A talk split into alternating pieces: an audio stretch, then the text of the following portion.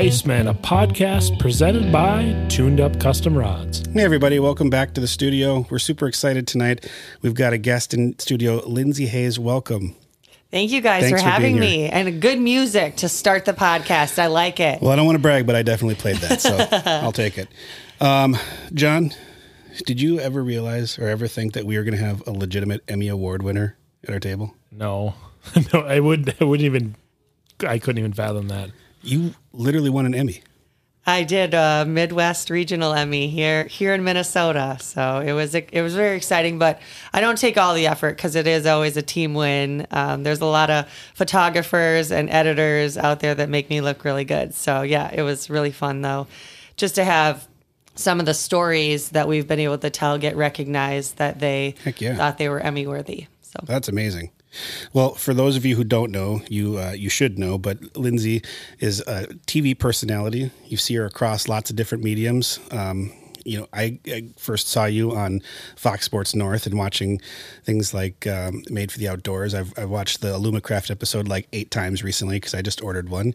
So uh, I, I have got that factory in the back of my head, especially the. Uh, with the purple bath, I think. Yes. and their and their rivets. Those are the two parts that stood out to me. Yeah, it's always fun. We've gotten to feature so many different companies that are based in Minnesota, and that's been really mind blowing to me. I guess just how many products for the outdoors are right in our backyard and made here in Minnesota, and that's really how I got to know you guys originally too. Yeah, because you featured Tuned Up. Right. This, this was a long time ago too. This Bef- was pre back- me, for pre, sure. Pre you. This was before we were in this shop.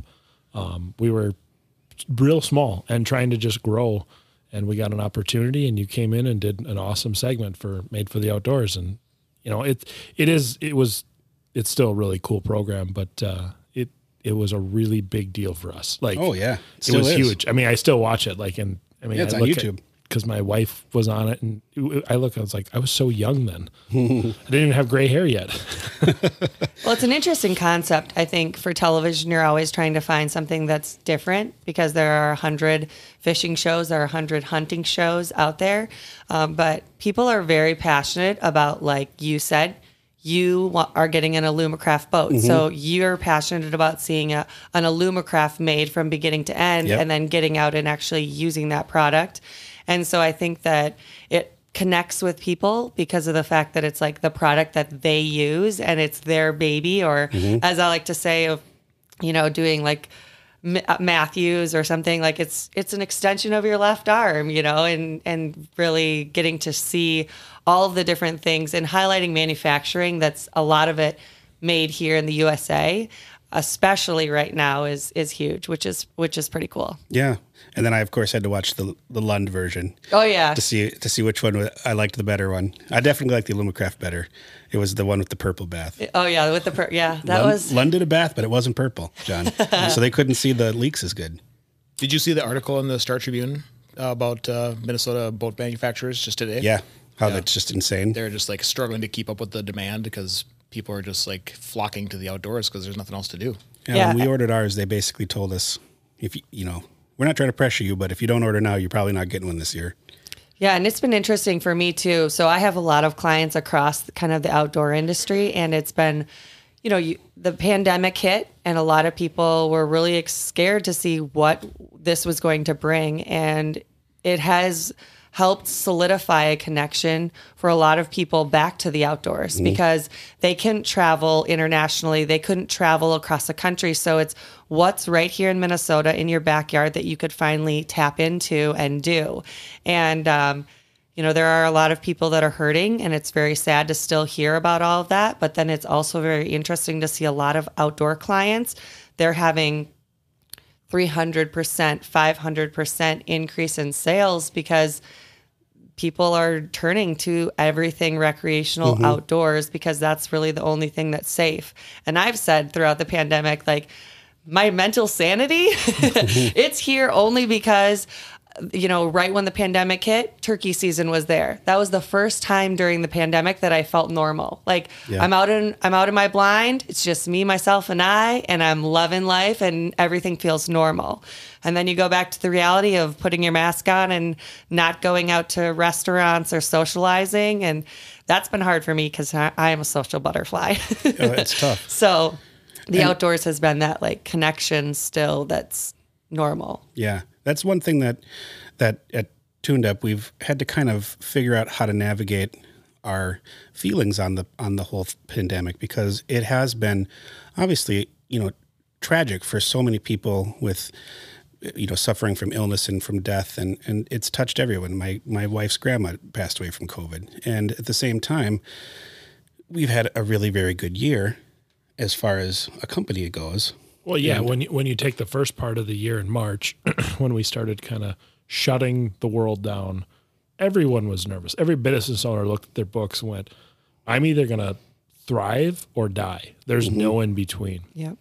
And I I guess we kind of did a, a pretty big adjustment, and we've changed the way we've done business um, pretty drastically. Walk-in traffic is down tremendously, but then online sales are up tremendously. So it does it does balance out. But there's, you know, as I say that it, it's probably COVID is good for some things. It's really bad for other things. And one of the the highlights is is just being able to be out in the outdoors with my kid more. You mm-hmm. know, he didn't have school for a year.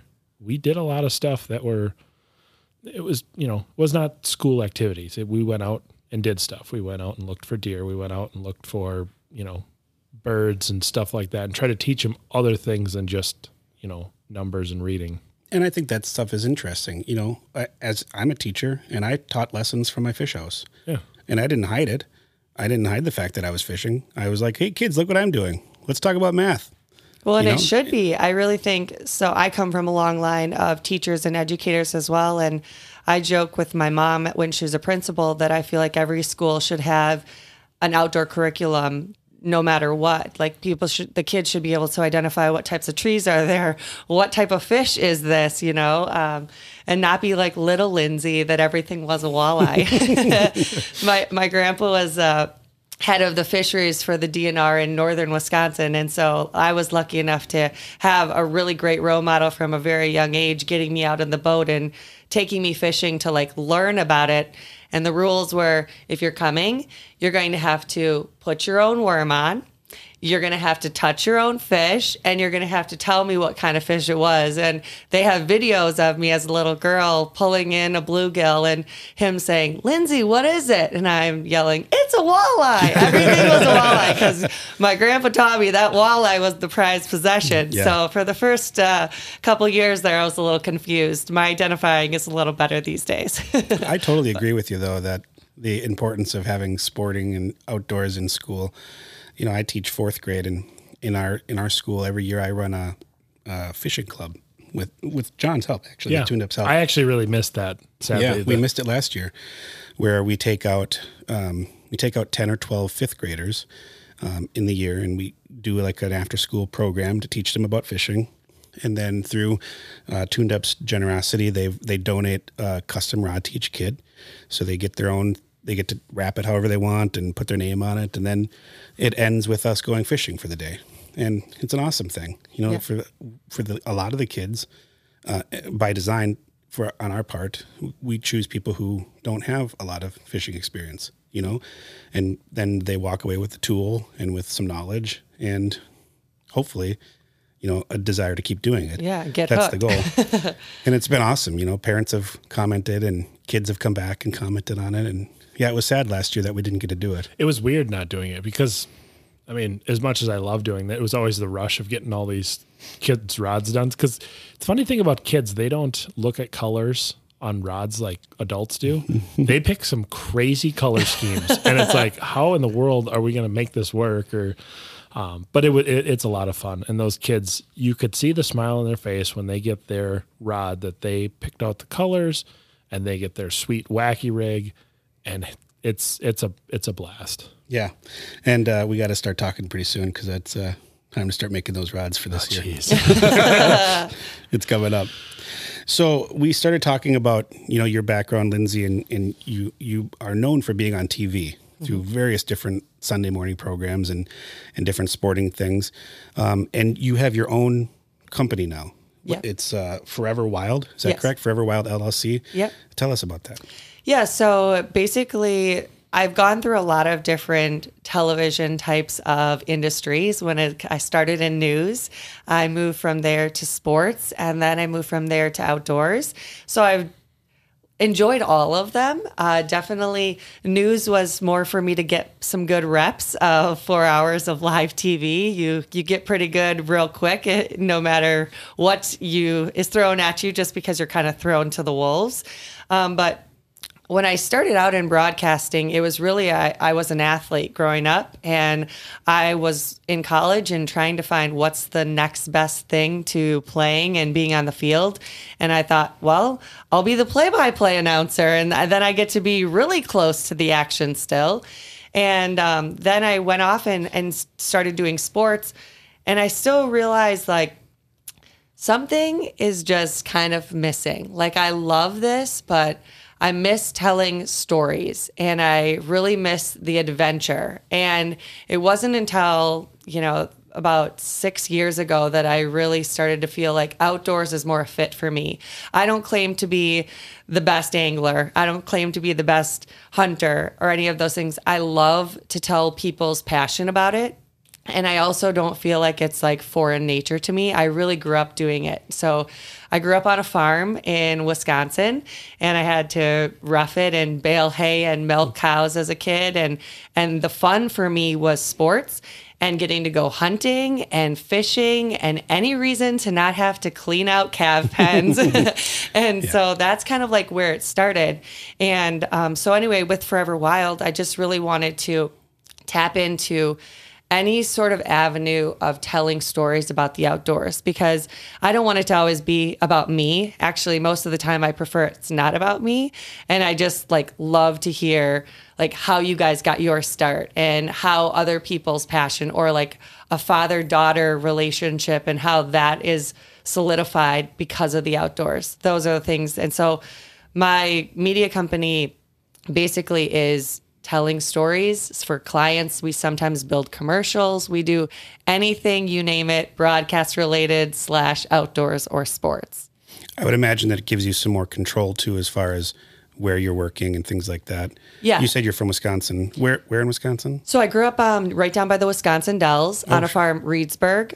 And we still have our family farm. It's multi generational and it's it's my baby. I've actually been lucky enough to that's the only place I've ever called home. I've lived in the same house my entire life, um, and we still have it.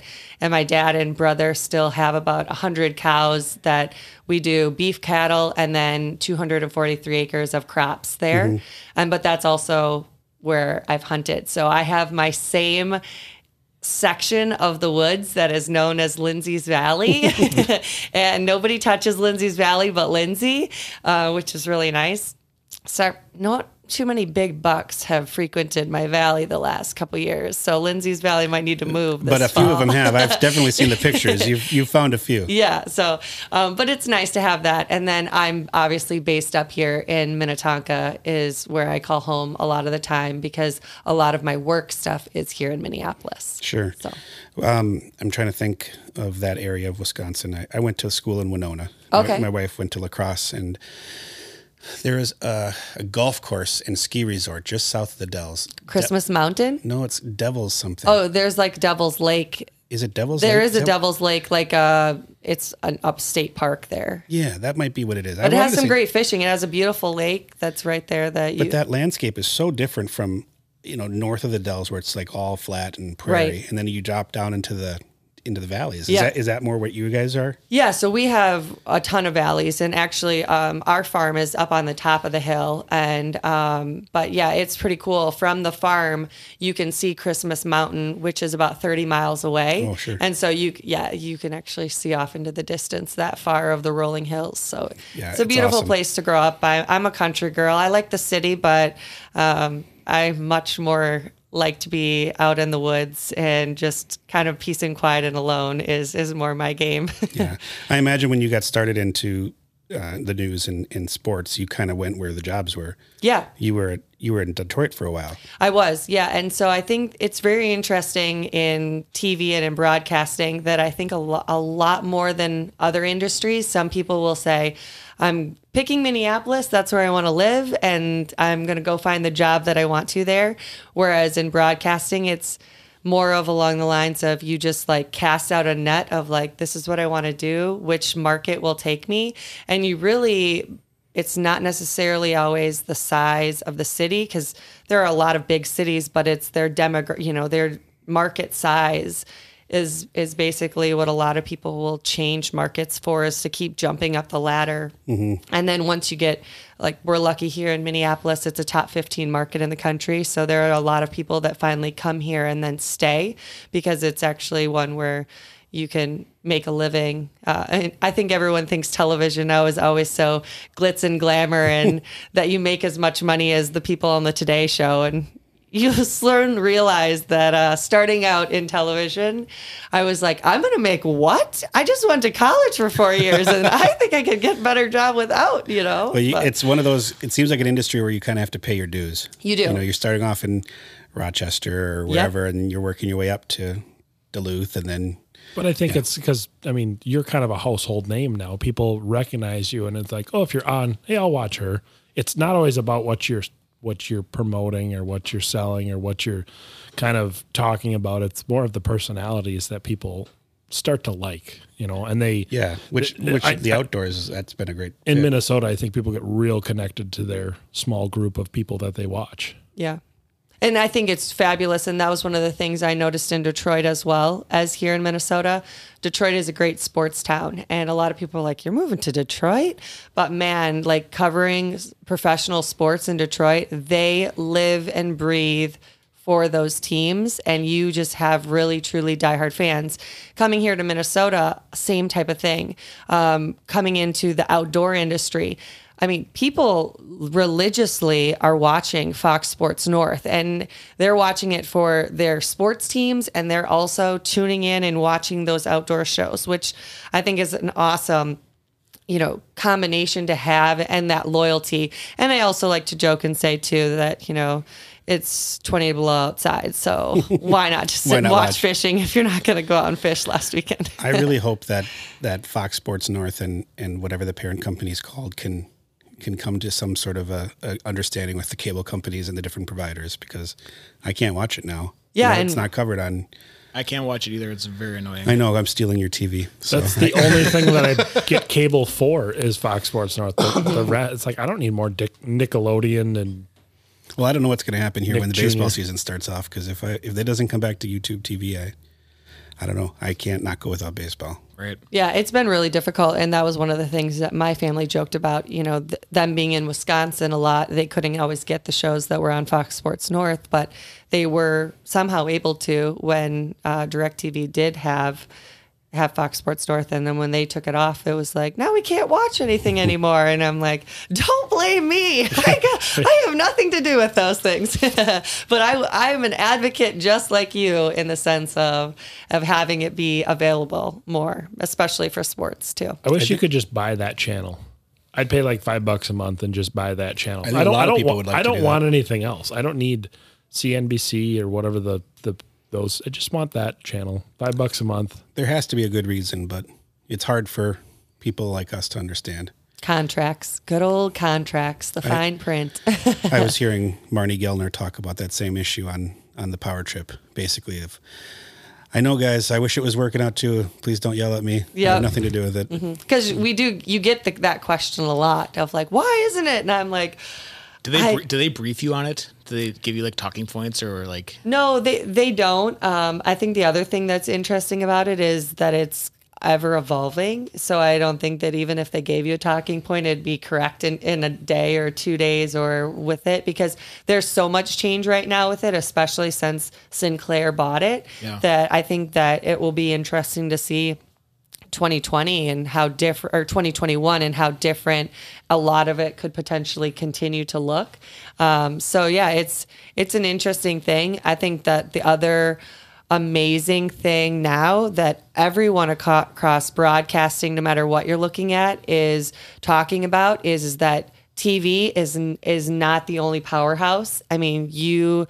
online streaming apps and and people are pulling the plug left and right. So it's everybody trying to flex to make sure that they still are the ones that are getting the eyeballs. And you know it's it's an interesting thing even for someone who grew up in it and studied in it to like re-navigate and constantly continue to learn and evolve because I think like this is awesome that you guys are doing podcasts because they're so hot right now and you can't be a one trick pony in any support of broadcasting anymore and if if you are good luck you know but Yeah. there's just so many different feelers that you have to be able to even having like a YouTube channel. I mean, it's mind boggling to me how some people will be like, you have to have a TV show on TV. No, you don't.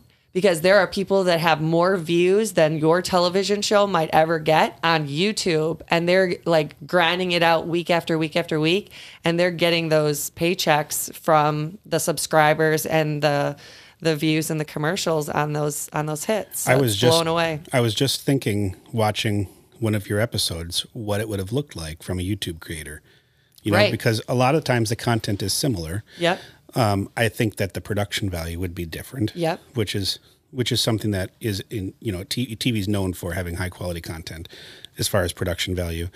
Um, but yeah, the this podcast. I mean, you, you're seeing what it looks like behind the scenes here, Lindsey. This is nothing special, um, you know. And it d- didn't take a degree for us to to to slap this thing together. So, um, I think that it's very smart on your part to to take over some of that production ownership and and to kind of do what you want to do Well, because you- it gives you're- the, a lot of flexibility. you're of recognizing a lot of what the world is changing. I mean, Dan and I have talked about this a bunch. Our kids don't watch TV. Yep. They watch YouTube. Mm-hmm. And I'm starting to understand why they watch YouTube because you can, if you miss something on a YouTube, you just take your scroll button and scroll back and you can listen to it again. TV, you can't do that. But then TV is usually much higher quality Yep. and like movies are higher quality. But lots of times, if I'm looking for information or so, I mean, I listen to Joe Rogan's podcast with uh, The Undertaker, and I I was just a listened to that huge fan of Yeah. wrestling as a kid. I mean, I still remember in my buddy's basement watching the the Royal Rumbles of the early. I mean, it was like 97, 95, something like that. I mean, they were they were enormous, but seeing the Undertaker now it was like, oh my god, he's old. I mean, that that YouTube, it's like I, I watched him and I just it was more mesmerizing just to see him how old he is and, how much he He's like aged. and, every part of him is broken. yeah, he's I listen to that. he should not be alive. That's um, but I mean, it, I think media is changing, and I think people are starting to recognize that YouTube is really powerful.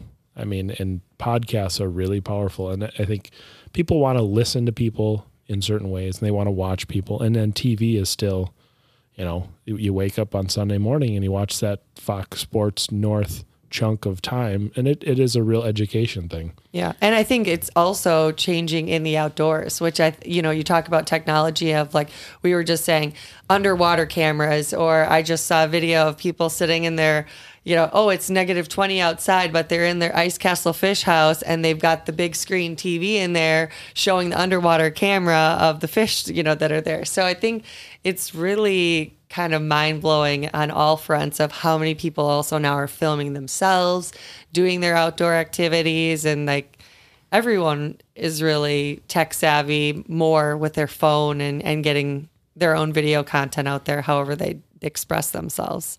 What I've really enjoyed. Sorry, I'm Oh, sorry. No, I, I I'm just thinking even five. Say, let's go back ten years.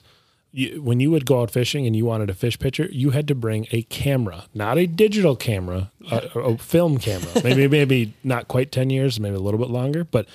th- I mean, digital cameras changed it. Now my phone takes better pictures than any of my digital cameras ever will. And it's like the technology is getting smaller, lighter, more easily available, and really easier to use. My kids make great videos on their phone. Everyone's able to have a voice now that everyone else has access to hearing. But I think that there's a lot to be said that there's a lot of voices that people don't need to spend time listening to. Mm-hmm. And what I, I I find there's a lot of value in a story that's well told. Yes. And having there be having you get something from it other than just 20 minutes have gone by and you've sat there and watched it because this guy talks loud and does you know wild things Yeah. Uh, and that's something that I've always really appreciated about the shows that I've seen you on. You know, the Travel Wisconsin and the Destination Polaris, and you know, it's all about it's all about telling a story. That's something that you know a guy with a GoPro could go out and ride a four wheeler around in the mountains, Yeah. but you need to have that skill to to to arc all that stuff together in a way that that has a draw for people other than someone who just really wants to see someone ride a four wheeler. Yeah, and I think that's been something that I really try to emphasize a lot because when you talk to a lot of different clients or whatever, one of the first things that you get asked in 2021 versus what I would have got asked probably seven years ago is, well, how many followers do you have and what's your reach? and I said, hold on a second. If you're looking for an influencer, that may not be the right fit with me because I'm a journalist and like I am a storyteller. And yes, I have a social media following and I'm happy with the social media following that I have. But at the same time, like I'm a storyteller. And mm-hmm. that's like my avenue in the outdoors is not to be watch Lindsey fish, watch Lindsey hunt, watch Lindsey do this. I'm not the pro. Like I want to go out and tell your story and why you're passionate about the outdoors and tell a good, well thought out story. And so that's the that's really like what makes my heart on fire. You know, like that same feeling as when you've got a big fish on the line or you've got a big buck in front of you and your heart really is going. Like that's when I can craft like a well crafted story. Those are the ones that like, that's why I like my job. That's when I'm like, yes. And I do get to go some cool places. I will not complain. My husband was just saying to me, um, half of December I was gone and I was fishing and he's like, that's work. You didn't even have to take vacation. And I was like, yes, yes, that was work. But it, it, it what I'm sure you know this too. Fishing for your enjoyment versus fishing for something, either photography or video. Fishing for photography is awful because apparently fish don't like cameras, they don't like flashes, and they don't like nice days. Yeah, a hundred percent. I joke about it all the time that uh, my brother has said he wants to get into filming and doing this stuff, and he lives in the woods and like loves every season. It's like, what's the next one? What's the next one? And I tell him, I'm like, you do understand though, like doing a television show about the outdoors isn't just like going out there doing the hunt and then it's done. You have now like a month work of work of editing, of logging all of that, of writing out a script, of closed captioning, of making sure color correction and everything is is good before it gets to go on air. And you have to do that aspect of the show too to make it all work. And I love all of those aspects. Others, I understand that may not sound as exciting, but that is part of it, you know, too. But that's and why for- your content is amazing. Yeah. I mean, you're, you you look at your content. So you take, say, an amateur YouTuber or something like that, and they they produce. It's like, oh, that was pretty good. Then you look at yours, you're like, that's amazing. Your your whole story is better. You can tell it's thought out, and it's it's much more pleasurable to watch. It's just it's it's going to be a better show, and it's I guess more engaging too. It's not a TikTok video. Well, in YouTube, a lot of times the goal is to make sure the camera's in focus. yeah. yeah. But I guess that's the difference between a silver play button and an Emmy. Exactly. Yeah. Well, and I think the bottom line too is I think people beat themselves up about getting always the perfect shot, but the best one I can describe is one of the ones that was my proudest story that I ever did was about a girl who was terminally ill going on her first elk hunt. And you, I had it played out in my head when we went out to Wyoming of what it was going to be like, like telling the photographer, get these shots, get this shot. This is going to be perfect. They're going to tell her story. Her dad is out here you know, she's 16 years old. Her story is just so heartbreaking, but this is going to be such an amazing moment for her.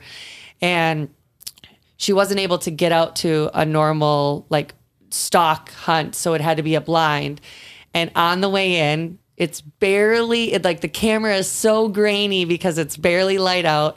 There's a lone satellite bull. 15 seconds of the animal before it's dead because she just like fired rapidly and it was the perfect hunt for her but tv wise it was a little rough because we had about 15 seconds of, of video to work with but the camera shot of her afterwards like screaming and cheering and crying and h- embracing her dad. Like it wasn't in perfect focus. It was the camera getting shaken as he's moving from the shot over to her, but it was like the money maker because everybody can understand that feeling if they've ever been there mm-hmm. or wishes to have that moment like you can sh- you know share with your dad or something because it took me back when I saw it like to when I got my first deer with my dad and being 12 years old and like shooting and be like, Daddy, Daddy, I can't reload. Daddy, I can't. You have to shoot it. And sure enough, he's like, Baby girl, it's down. You did, you did great. You got it. Mm-hmm. You know, but it takes you back to those moments that you can kind of relate to in your life. And those are the things like that I'm like, I love. I love about the job. I, I think that just having that realism, that real honest emotion is huge. Yeah. It's like why people like to see the cast members on SNL break. Right. You know, it's, Yeah. it's honest. That's It's- what Yeah. you watch for, though. You watch for the real stuff. You don't watch for the scripted stuff. right. Yeah. Yeah, that's awesome. I think we should take a break. We've been talking for a bit. Um, so we'll take a quick break, hear from our sponsors, and then we got a lot more to talk about, Lindsey. We'll be right back.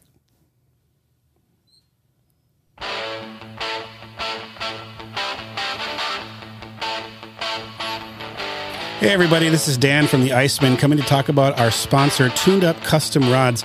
If you're in the market for a new custom rod, check out tunedupcustomrods.com. We've got ice going off here just around the corner. Now is the time to put your order in for that new open water rod.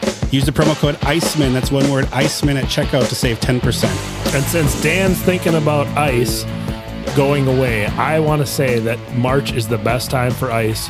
So I want to offer up the freedombaits.com guys for the code ACPF10 for 10% off in your next order. Can't believe you're thinking about open water. John, you fall through the ice every year. I know, You can't but I tell me that don't March is your favorite time. You fall through the ice every year. I fall through in January though. Mar- I don't fall through in March. then you're fishing in entirely the wrong Knock on wood and telling my wife that I'm not falling through in March. You did fall through last March, didn't you? Uh, no, I fell through twice in January. You're doing it wrong. If you're falling through in January, you're doing it wrong. I fell into a river off of a snowmobile at night, and then I fell through my parents' lake trying to get my. Hopefully, my dad's not listening to it. Trying to get a snowblower unstuck because I was plowing snow. No, you did it wrong. yeah, I know. All right, let's do a giveaway. We should do a giveaway. Let's giveaway. do a giveaway. Okay, so earlier in this episode, we were talking with Lindsey, and you were mentioning your family farm, and that from your family farm you could see a resort in Wisconsin.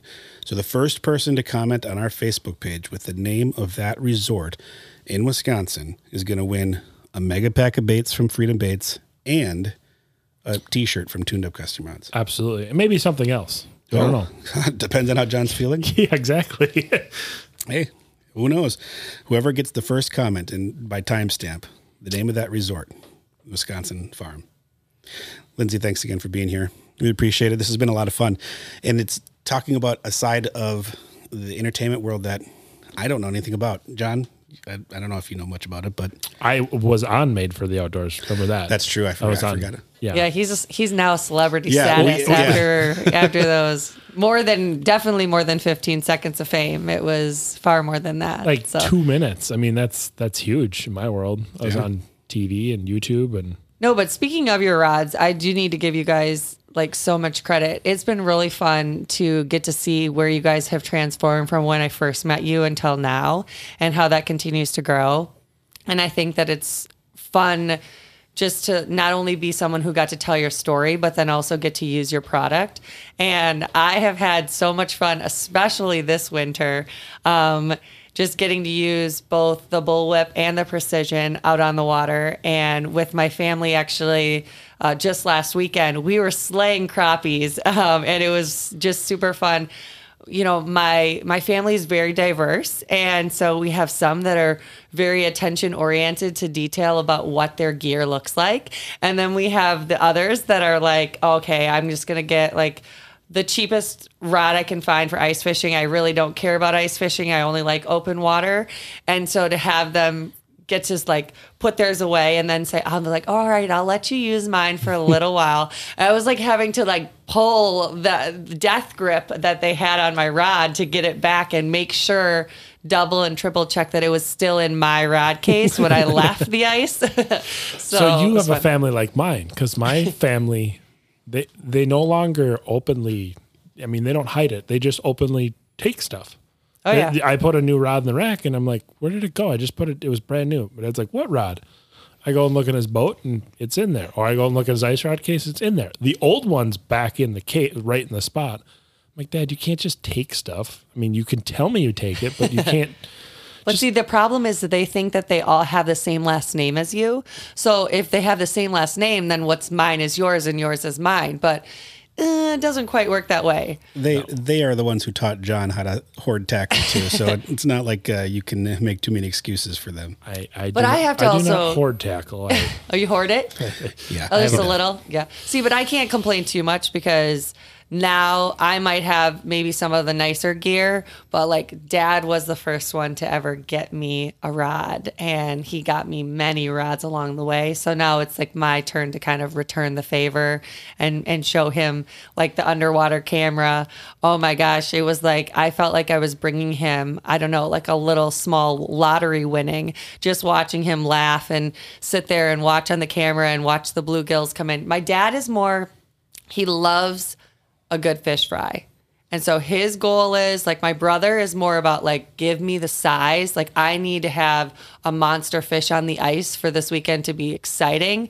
Whereas my dad's like give me 25 nice gills so I can go home and flay them up and cook them tonight and I'm good. Wisconsin fish fry. Yeah, so they're very it's very funny and different how they're like we grew up all the same, but we all have very different ways of what we like to fish and so that might be a generational thing, though, because my dad's more of a he's he's a meat type fisherman. I think probably most dads of the previous generation are a little bit more meat eaters. My Yeah, you grandpa see it. won't be in a a hut, any sort of. He won't go in an ice castle or anything. He believes that you should go either sit on a old bucket or stand out in the cold and jig. And that I'm just like, okay, like I appreciate it. He grew up in northern Wisconsin. I appreciate all the roughing it that we did as kids, but I I do like it when it's 75 and I don't have to have my coat on. And I, I, can, I kind of agree with you. I mean, I, I mean, I'm a little bit more I'm what people always think as cavemanish, but I kind of like when my hands are not frozen mm. or Yes. actually working. Yeah, exactly. So you can be out there all day. Because Yeah. last weekend, so we have a place up by Gordon, Wisconsin, and I always laugh because people say like, "Oh, I'm going up to my cabin for the weekend." Well, it's not cabins in Wisconsin; Cottages. it's Yeah. cottages. Cottages. That's I've been corrected many times. They're no longer cabins; they're cottages. Well, I don't know what this one is. I would consider it a cabin slash cottage slash I don't know because I mean it has no running water. You have an outhouse outside. We've got like a girls' room and the guys' room and a bunch of cots and like a full kitchen. But it's you're roughing it. Like it was four days of just like no showers, you know, just go out. We fish from morning until night, and then we get up and do it all over again. And you make sure that the wood stove is burning so you stay warm throughout the night. But it was nice. Like it's a good change of pace from to go back and appreciate running water again when you come back home and get a good shower. That's a good reset. But I mean, I think after a couple of days of no showering, I mean, you're, you're fine then. You just got that fish funk, and you're you're good for a couple of weeks. well, I joke that I was like, "How do you like my outfit? I've been in it for the four mm. days. You know, If you like There my is a- hairstyle? it hasn't changed." There is a diminishing grossness, right? Like Yes. after day Oh. two, you're like, oh, I'm gross. After day four, you're like, whatever. Yeah. Wet ones are my best friend because I can at least get a little shower bath, feel good. And then we are catching fish every day though, so that's like what makes it worth it. If you're out, then you don't really worry about the rest of the stuff. I never thought about using those wet ones out like Dude wipes. on Mm-hmm. four or five days of fishing or hunting. Hunting is much. I think hunting is much worse if you're not you don't have a shower. Another new one that we put into the new cabin is the air fryer. Air fryers stepping are up your awesome. game when you don't have i mean we had a stove but you know you don't have running water to like clean dishes and stuff throw stuff in the air fryer it's ready to go after you've been out on the ice all day ready is food's ready in 20 minutes it was pretty nice Yeah, that's uh, Dan, air Dan fryers. can't relate. I can't. I don't. I don't eat fish.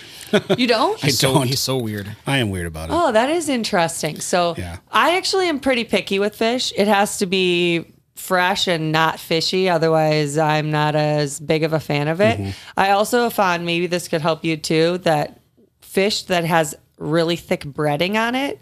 That's the stuff that I'm like, Ugh. You're not into no, that? like I beer, like the like very, beer batter. You don't like the beer batter Yeah. stuff where it's like fluffy and see. And you I want it more flaky? I like it crispy, like more crispy fish, or just like not a lot of breading whatsoever on it. Just give me the fish. Don't give me all the breading. Our dad is allergic to fish, so we never grew up Okay. eating it. So I never really got a taste for it. But I also don't like like wild game either. Okay. I'm weird like that. Well, it's but if you go fishing with me, you get to keep all of it. yeah, Like see, this- that's nice. This weekend, I was out in South Dakota with uh, my church group, and my partner in the in the hut got to take home all the fish. Do you know how many perch you can keep in in South Dakota? yeah, what It's four almost unlimited. four or five gallon pails. It is. You, you, each person can ke- keep 30. Oh my gosh. 30. I haven't lot. fished South Dakota. Now, how many have you guys fished like all across the country? No. I fished from well, basically Washington until Ohio, Okay. and So then that's across the country. no, mm-hmm. no, I haven't fished out east very much, and then never fished down south other than like Texas, like not Florida and Georgia. Just down south. Yeah, I fished Idaho, Montana. I, I fished. I had a little bit of a when I was like 18, 19, I had a little bit of a trout kind of quest to catch every trout species in the U.S. That's super cool. Yeah. I think actually I just was lucky enough this winter to have one of my best fishing experiences. Like I always try to go and find across the country like unique different types of experiences than what we can get right here. And but I went back to La Crosse and I got to go out on an airboat. And so mm. it was like December, early ice still in a lot of places that, you know, we just had such a warm December, you couldn't get out. And so the guide took us out on the airboat and it was like launching from the landing on ice, then on open water. And we've got like 30 eagles flying all around us. And then going back and like swerving into the backwaters of the Mississippi River just south of La Crosse. And we pull in to this little kind of our own little pocket and I, I I put my Marcum down and I kind of like look back at the guide and I'm like, guys, what are you registering for depth? I'm in like three and a half foot. and he's like, perfect. Mm. Get it, get it down there right away. And I was like, wait, really? And the other ones are like, yeah, I'm at like two nine. And I'm like, what? And sure enough, those jumbo perch Just hammer. just hammering it right down in, in a three foot water. It was really funny for TV as well because you know, like you're trying to tell the photographer, like fish on, like get a shot of me quick. Fish on, it's and out of it's the like hole. fish is out of the hole. fish on, fish is out. Fish Yeah. on, fish is out. Okay, so yeah, so that was a little bit more interesting. There wasn't quite the the fight as I had last weekend with the crappies, where you're in suspended in Mm-hmm. at least ten foot, so you could have a little fun with them. Now I have to ask after the airboat ride, you know, you go to bed, did you feel like you were still in the airboat and like moving around? No, so that I had a Willcraft I'm gonna say this is like eight or nine years ago. We went on a Mille Lacs, Okay. like on four inches out of um, like in the bays. We went out as far as we could go and then fell in with the Willcraft just to see if they would float. Yeah. and it was legit. The next when I went to bed, I felt like I was bobbing still, Still because uh, there was so much motion all day and so much craziness. It was just insane. So I was wondering. So when you were in the Willcraft, because I went out in one in North Dakota this year, and it was my first experience in it, and I, we also were on maybe four inches of ice. I was like, okay, this is this is not my game. I, Lindsey is not an early ice person. I'm like, you got, I'll wait a couple weeks. I, I don't need to see and dibble and dabble with what the water temp is. I'm good. It's not as bad as you think. No, it's Yeah. not good. Don't do No, that. I'm just kidding. It's terrifying. No one fall through. But they put the buckets on the outside of the Willcraft, and, and I could hear the popping and cracking and I'm like I know the difference between cracking and the sound of making ice. Like I I vividly know the difference between the two and I do not like the sound of this. And they didn't have the buckets. So if we did fall through, the buckets to plug the holes were not in the boat. This You- was very concerning to me. No, those buckets are a real important thing. Yeah. As I found out when we went through, yeah. is the guy was like, "Oh, he grabs the bucket and then shoves it down the hole and then puts a strap over top." I'm like, "What do you mean?" We would, we, he's like, "Well, we would wouldn't have sank," but I'm like, "Oh no, no, no, no!" No. I'm like, I don't want to try his floating suit out yet. Like, No. it's I just bought it. Like, I don't want to get it wet. I don't even know what a Willcraft is. It's like a duck boat with a 25 horse Kohler on the back that has four wheel drive. And you can drive it on land. So like we drove it from the guy. So we were out with um, Kurt Reef from PK Lures, and we drove it right from his place down to the water. And so it's like a four wheeler because it has the four big tires that you can lift it up off, and then once you get out, you are able to like lower it down.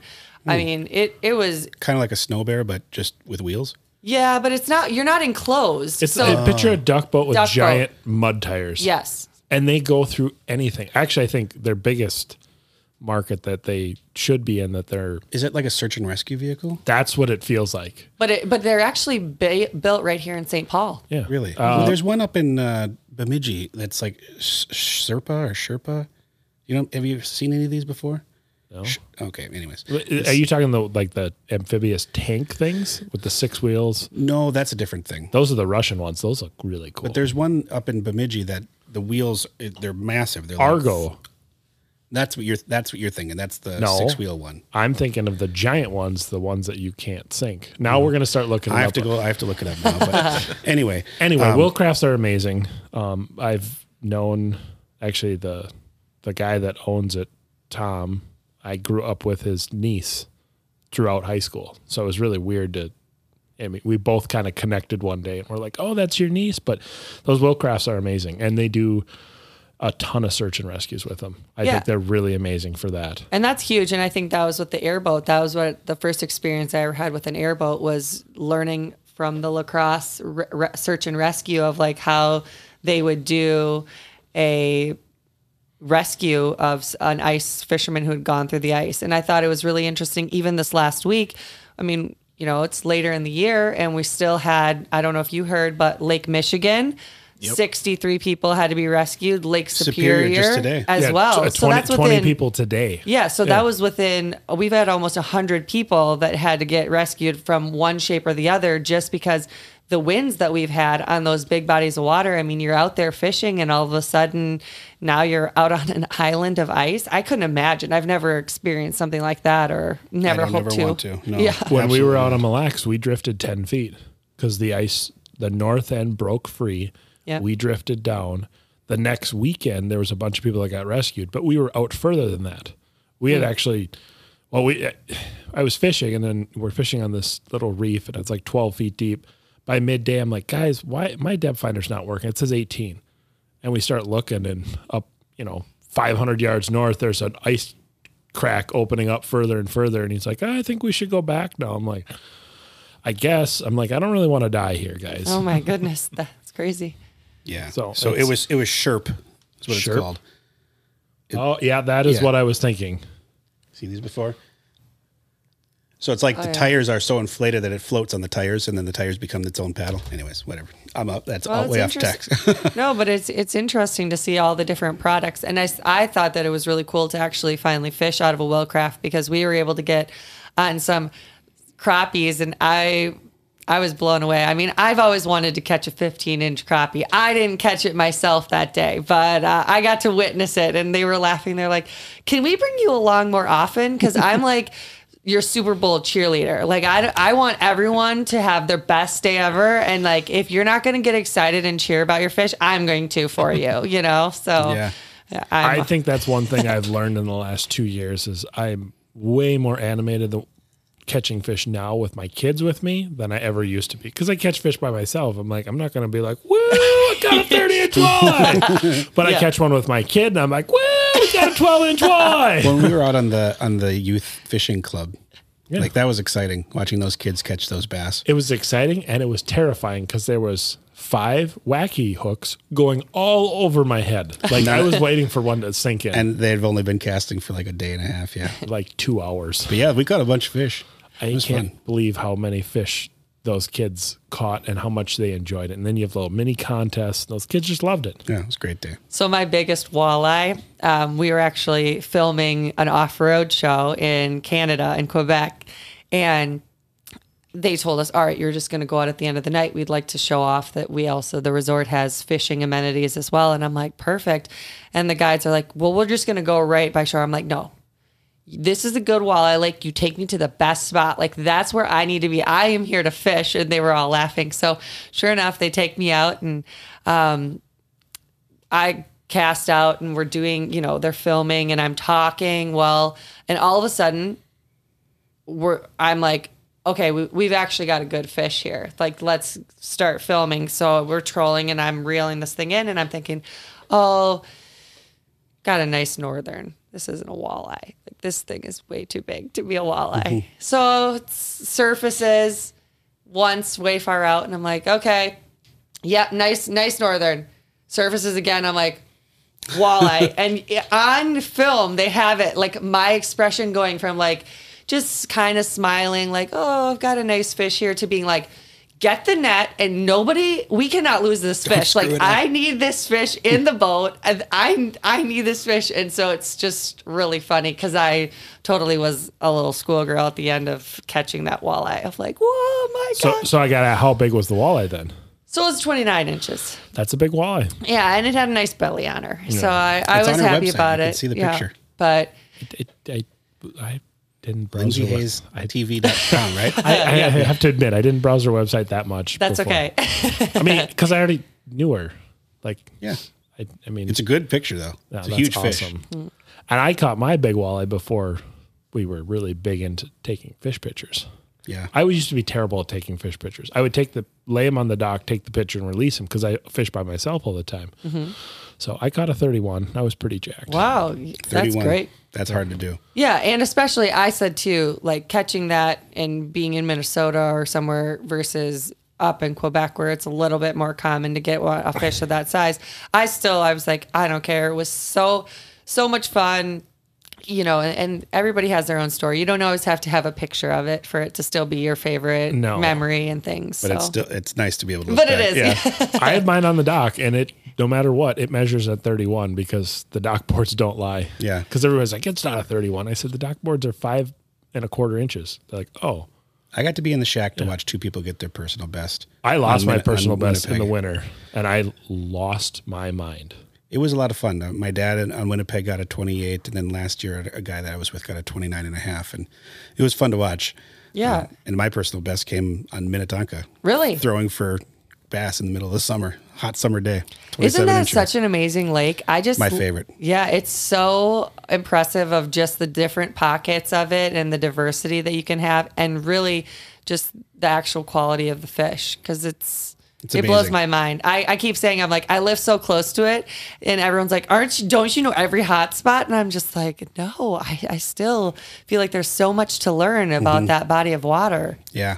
Well, Larry Hansen. our- Yes, our guest, exactly. he, he'd be a good story for you. Yeah. At some point. He, He's, he would a, be, he's a, he's a legend of legends. He's an awesome character. People don't realize the guy's probably caught more fish in Minnetonka than any of us will catch in our lifetime. Oh yeah, at least. Well, we also thought found something really interesting with the underwater camera um, when we were up north. My uncle fishes his lake pretty regularly, and he had caught a 25 inch walleye and was like fired up. He couldn't believe that he had got this out of his area, so he took us out there and was like, "Let's all kind of fish in that area." So we're put everything out and he's like yeah it seems like there's going to be a lot of weeds right along this area let's let's put your hut up right there and i laughed because i put the water the underwater camera down and i was like there's no weeds here. Like i, I don't know what you're talking about. It's just pretty sandy. There there's not a lot of structure anywhere to be found and this is where you caught that walleye. Doesn't really make sense. Well a little bit closer to night all of a sudden what do we have? Little fingerling perch. Mm. looks like everywhere under the sun. You couldn't. I, it was like I was blown away by how many were there were, and I'm like, these cameras have really educated me a lot in this moment of like that's why that walleye was here because look at what just came in dinner for the night you and know it probably looked like weeds on the on the Vexilar. yeah it was crazy how many had come in It, so it was probably like a bait ball of perch Yeah. where it Mm-hmm. gets so thick that the depth finder reads it as something different or bottom sometimes if they get thick enough. yeah so it was interesting Yeah, cameras cameras don't lie. No. And they they uh, I, I watched or I told my dad that he was catching a walleye on the camera a couple weeks ago. I saw it hit his slender spoon from 20 feet away, and I said, "Dad, set the hook." He goes, "What?" Dad, set the hook. He goes, "I don't know." Oh, I got a walleye. I'm like, God. I'm like, I've been telling you just to set the hook. I watched your spoon disappear. Camera didn't lie. They don't lie. I had to focus right on his stuff, and I just watched the walleye come cruise by and, and smack it. I've had a lot more fish this year than I've ever seen before. Maybe because I'm watching them more, where I've just like laid it on the bottom and watched them pick it up, and versus actually like jigging it and trying to piss him off and come up after and strike. I was like, oh, I'm just gonna lay it down here on the bottom and then watch it. Do you Sorry. get usable footage from your cameras? Yeah, so luckily, um, this is my first year using the Marcum Pursuit, and with that one, you can actually put in uh, micro SD, and it will record the whole thing. And As so, long as you hit the record button. yes, yeah. If you don't hit the record button, it doesn't work. right, yeah. So it was it was really interesting to kind of use that more and see and at HD quality. I mean, where you're having it, and obviously, some people get very frustrated with it um, because of the fact of it highly depends on water clarity and the time of day. We had even discussed earlier, like morning and night, not so great. Middle of the day, like later, I would say like from one in the afternoon until you know three thirty four. You get really great lighting as long as you're in about ten feet of water. But it's the clarity of it is pretty insane. Of Yeah. the only thing I will say, it's getting me a little too excited because the fish look a little larger on camera. and then all of a sudden you pull it out of the hole and you're expecting that 15 inch crappie and it's a good 10 incher, but it's not quite 15. Yeah, It's that water distortion. Yeah. the fisheye lens. Well, wait, the camera puts on a couple pounds, right? there you So, go. Yeah. That's what it is. That's exactly what it is. Um, no, I use a pursuit too, and I, I love it. I think I use mine more of just to teach myself what. So if I catch what I learned, catch a fish, and then go out the next day and look at that spot in the daytime, and I'm like, why was that fish there? Why what what brought him there? And I think you can learn a lot from a camera. And the biggest thing is not to fish sometimes when you're trying to learn. Put the rods down, hit record. And well, I hit record because my attention span's only about seven seconds. Um, but I, I think it's I think it's a really good tool, and I think people And we were only about six feet away. Like we we put the underwater camera down. Like we were first just fishing in the shack where they'd set up, and then we could see off in the distance that in the weed bed that you could see all of the crappies over there and it was like okay they're not far from us but we're not on them so, and they're not coming to me right now so we just moved the shack the one weekend you know, good eight feet over. And it was crazy how different than of an afternoon we had by having that little movement. Yeah, it's it's sometimes real subtle. Yeah. I mean, it, it can be just a little one foot hump. It could be, you know, a, a stick or a stump that all these fish are just they cruise by, and it, it, it can be very subtle and almost impossible to find by just blindly drilling holes. Yeah. It's the spot on the spot. Yeah, it doesn't work as well at, at nighttime. No, No. But no. And you can also spend a little bit too much time finicking around with it versus just fishing. Because sometimes I joke, I, I was like super excited to get it set up for my dad and family to use. But then I was like, when do I get to finally fish? I'm over here doing all the tech stuff the for guide. an hour. I want to, I feel for the guides. They, they do a great job of getting hard. people out there and they work hard. yeah. And I am so blown away. And that's one thing. Some of the pictures on my Instagram and Facebook, like, I don't deserve half the credit for because we have had amazing guides get us to some really cool spots. And it's been so fun to tell their story. Mm-hmm. But I've really enjoyed featuring them because I can't tell you off that airboat story in La Crosse how many people from all over who have been like, where did you go and how can I do that? That's a once in a lifetime trip, you know, uh, because we were just slaying jumbo perch too. Yeah. Like, getting a jumbo perch like that for some is pretty fun. and in a place that you know that river is not that wide, but Right. there's a lot of places to hide it at that. I mean, Yeah. you'd never find in a boat. Right. And we talked about it. I had said just the diversity. When I worked in La Crosse years ago, I actually did a fishing segment down um, on the Minnesota side, south of La Crescent, and actually close to Stoddard. And um, I re- will never forget the only thing from that story I remember is we were slaying jumbo perch, and the guide was like, you know, well, you may not have a Valentine for Valentine's Day, but you got some real nice fish on the ice, you know? And I was like, I'll take it. I don't need a man today. and I just remember single Lindsey was so excited about him saying that.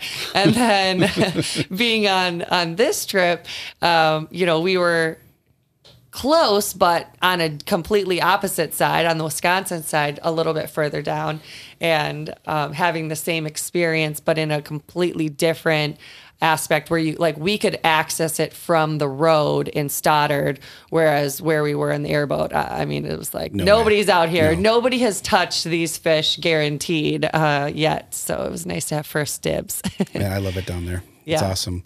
Can I circle back to something you talked about before the break? Sure. So you were talking about the elk hunt. Yes. With that with with that girl. Mm-hmm. And I've always wondered on shows like like what I've seen you on. Where, where do you get the the stories from? Like, how do you find people like that? Yeah, that's great. I love social media for those aspects because it's really a lot of people have started to share their story on social media and then that helps you generate them. But a lot of it is talking to people. Uh, outdoor shows are a great place of when you're at a booth and you're talking to people. People will come up and say, "Hey, I've got this great story or this great story," and then a lot of it is um, just getting involved with any local clubs. You know, when I was trying to do stories about women and getting involved in the outdoors, of l- reaching out to those different organizations and saying, "Hey, do you have any great stories, uh, or is there anything I can feature?"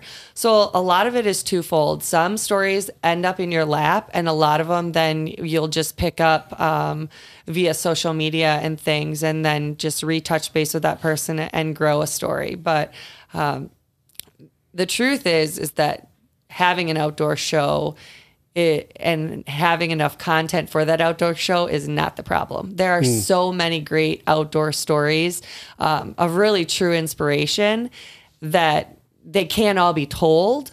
Uh, which is kind of the sad thing because there I've had so many stories sent to me that were amazing stories, but they didn't meet the time frame that we had to get there because we were going to be somewhere else or something. And so that's actually the, one of the hardest things is having a great story in your lap and just not having the time or having a prior commitment to not be able to tell it. Mm-hmm. Or my most frustrating one is having a great story come into your lap but missing it. So like this year there was a guy who had bone cancer and he knew that he was going to um, have his legs have to be amputated. And so he wasn't going to be able to walk to his deer stand anymore. So this was going to be his last year um, being able to physically like walk on his own to his deer stand. And he got a monster buck um, and he posted it on the rut report in wisconsin.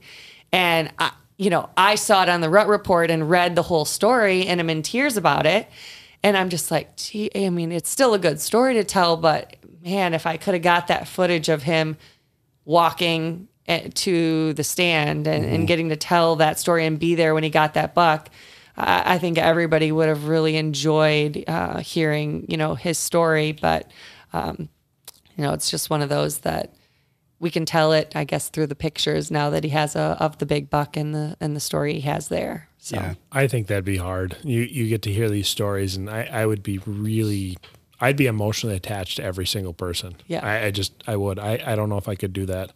It is hard because I had a story of a young boy. His name was Zach Lambright, and he was 19 years old. We followed him on an elk hunt, and he had uh, leukemia, and it was his last hunt that I got to record.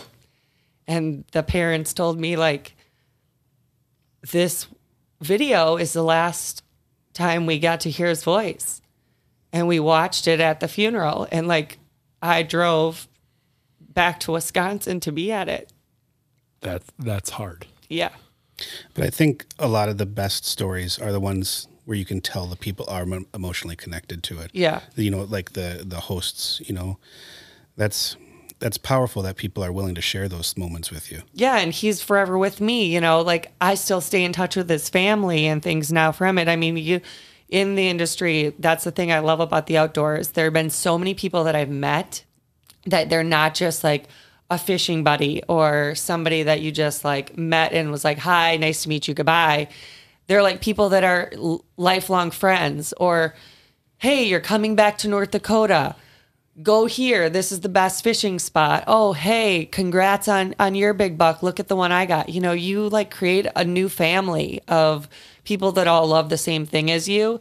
And you don't have that i don't think in a lot of other different avenues where sometimes you know my favorite quote ever is you some people come into your life for a season, a reason, or a lifetime, and you kind of like categorize like where where are those? And I really feel like a lot of the outdoor aspects they're not just there for that little reason; they're there for a lifetime. You get a lot of like new friends from the outdoors from that, which is That's cool. awesome. Yeah. Lindsey, we really appreciate you being here today. Well, this hey. has been a ton of fun. You guys are, are wonderful, and I really enjoy getting to know you guys better throughout this. And thank you for being such great advocates for the outdoors and fishing, and also for getting kids involved, which I think is fabulous. Yeah, well, it's they're awesome. the next Yeah. generation of fishermen and women. it's a right. lot. It's a lot of fun for me to get to do that. I think it's for me now. It's more enjoyable watching kids catch fish, or my my kids or someone else's kid catch fish than me. I I, I don't when I go out with like even uh, my neighbors' kids and stuff. I don't care if I catch fish anymore. It's all about them. If they see the fish on the camera, they get to catch one. They'll talk about it for two three weeks. My kid still talks about driving the four wheeler for the first time on the ice. He's seven, by the way. Don't let your kids drive the four wheeler at seven. but that's what he he you know show and share at school. He told everyone how he drove a four wheeler across the ice. His teacher, CPS was knocking at your door. yep, we got an email. Well, it was a very proud dad moment. like we can't, uh, we're not supposed to tell about this stuff. Yeah, I know. Isn't that the hard part? Because I'm I, so- I was so proud. I was like, yes, that's exactly what you say. No, that's not what you say in school. Yeah, my I joked that like turning 16 and getting my driver's license, I was like, oh, big whoop. Like I've been driving on the farm since I don't know how young. Like this isn't exciting to me. we talk about driving cars in class, and I'm always like, "Who's ever driven a car?" And they're like, uh, "Don't tell on me." yeah. That's awesome. Well, again, thank you for being here, Lindsey. This has been fantastic, and I, I can't wait to see you know the new stuff that you come up with and, and the new stories that you get to tell. And and we're really glad that you could be here with us tonight. Yeah. Thanks, guys. Thank you all for tuning into the Icemen. We look forward to seeing you guys on a next episode, and uh, we'll talk soon.